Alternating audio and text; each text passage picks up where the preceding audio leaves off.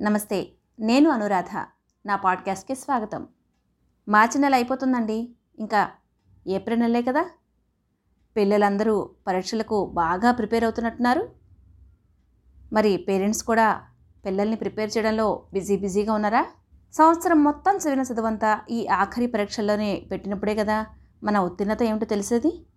అలాగే మనం తర్వాత సాధించబోయే లక్ష్యాలకు విజయాలకు ఇటువంటి పరీక్షలు వాటి ఫలితాలు కారణమవుతాయి.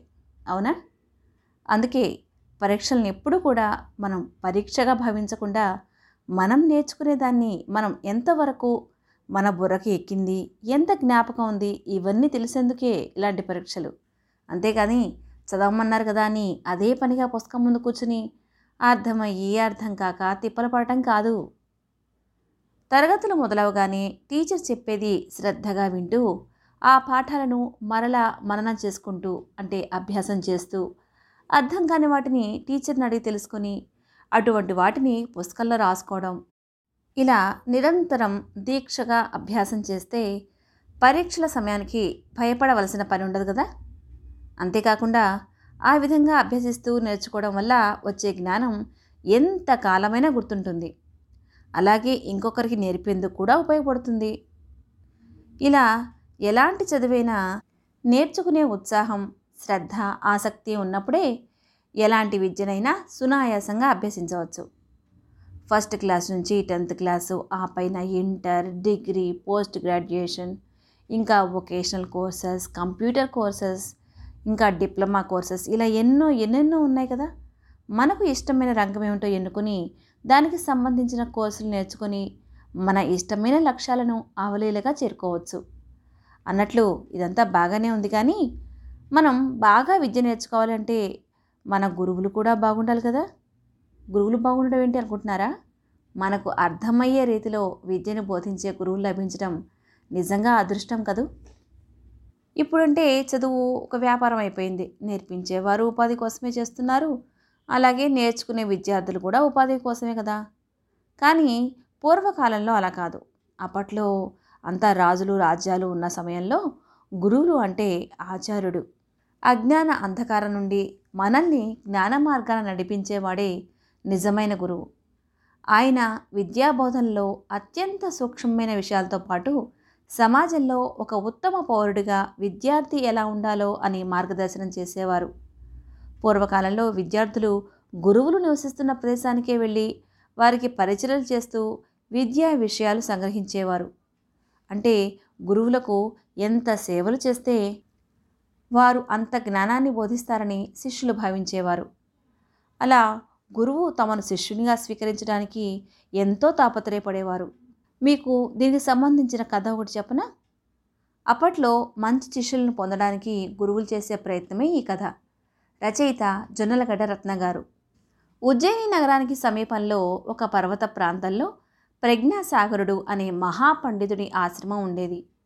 ఆయన వేద వేదాంగాలు ఉపనిషత్తులే కాకుండా శాస్త్రాలన్నీ క్షుణ్ణంగా అధ్యయనం చేసినవాడు.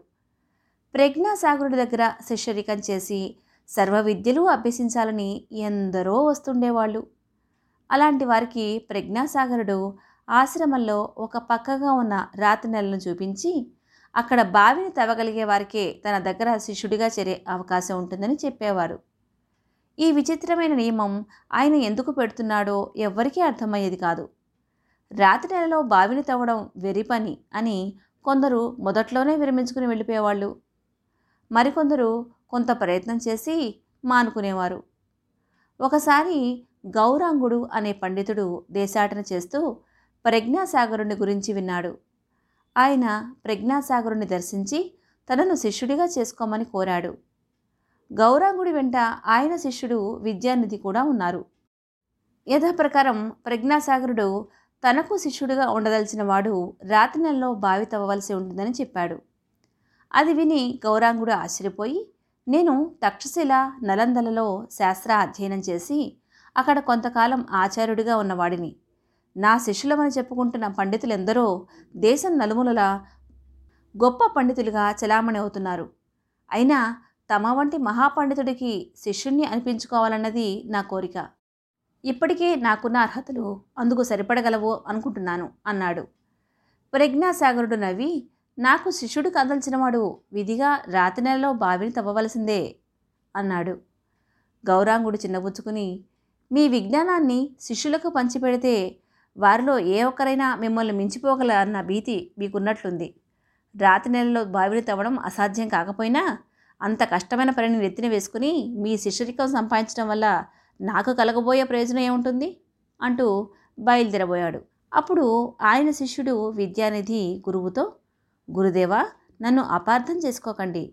ప్రజ్ఞాసాగరుల వారి ఉద్దేశం మనం రాతి నెలలో నిజంగానే ఒక బావిని తవ్వి చూపించమని అయి ఉండదు. వారి మాటల వెనుక గొప్ప ఆంతర్యం ఉన్నదని నా అభిప్రాయం అన్నాడు. గౌరాంగుడు విసుకుని అలాగా? నాకు కూడా అర్థం కాని ఆ ఆంతర్యమేంటో వివరించెప్పు అన్నాడు. ప్రజ్ఞాసాగరులు వారి వద్ద ఉన్న గొప్ప విద్యా సంపదను సొంతం చేసుకోవడానికి కావలసిన సహనం పట్టుదల ఉత్సాహం తన శిష్యరికం కోరి వచ్చే వారి వద్ద ఉన్నదా లేదా అని తెలుసుకోవడానికి రాతి నెలలో బావిని తవ్వాలనే నియమం పెట్టారు అన్నాడు విద్యానిధి. విద్యానిధి ఇలా అనగానే ప్రజ్ఞాసాగరుడు అతన్ని దగ్గరికి పిలిచి తవ్వి చూపించకుండానే నువ్వు రాతి నెలలో అవలీలగా బావులు తవ్వగల సామర్థ్యం ఉన్నవాడివని నాకు తెలిసిపోయింది. నీలాంటి శిష్యుడి కోసమే నేను ఇంతకాలంగా ఎదురు చూస్తున్నది అన్నాడు.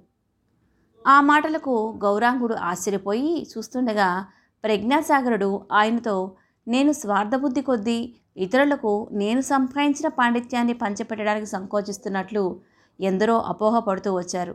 నిజానికి నా అన్వేషణంతా నన్ను మించిన మరొకరిని తయారు చేయడానికే అన్నాడు.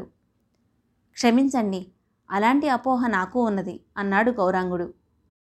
ప్రజ్ఞాసాగరుడు చిన్నగా నవ్వి నాకు శిష్యుడైన వాడు నేను బోధించేది విని ఊరుకునేవాడు కాకుండా నన్ను శోధించి అవసరమైతే వేధించి నాకు తెలిసినదంతా బయట పెట్టించేవాడుగా ఉండాలి. అందువలనే నాకు శిష్యులు అవుదామని వచ్చిన వారందరికీ రాతి నెలలో బావి తవ్వమని చెప్పాను. దీని వెనుక ఉన్న అంతరార్థం ఎవ్వరికీ అర్థం కాలేదు అన్నాడు. నా శిష్యుడు విద్యానిధి అర్థం చేసుకోగలిగాడు. వాడు నన్ను మించిన పండితుడు అన్నాడు గౌరాంగుడు ఎంతో సంతోషంగా.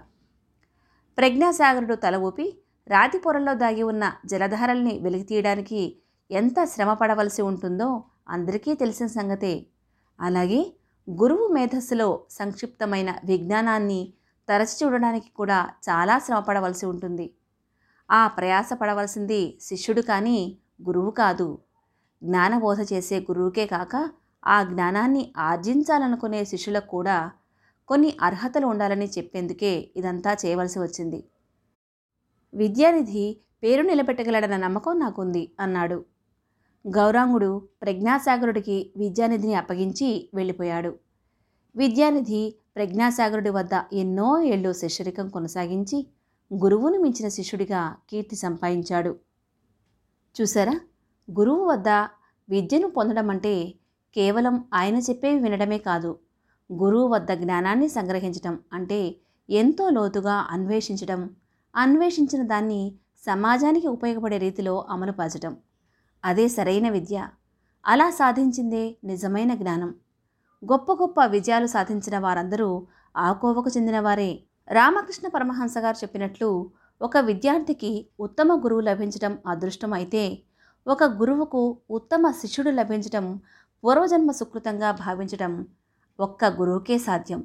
ఎందుకంటే జ్ఞాన సంపత్తి ఉన్న గురువైనా తమకు తాము ఎప్పటికీ నిత్య విద్యార్థులం అని వినయంగా చెప్పుకునే గురువులు అందరూ మనకు ఆదర్శమే.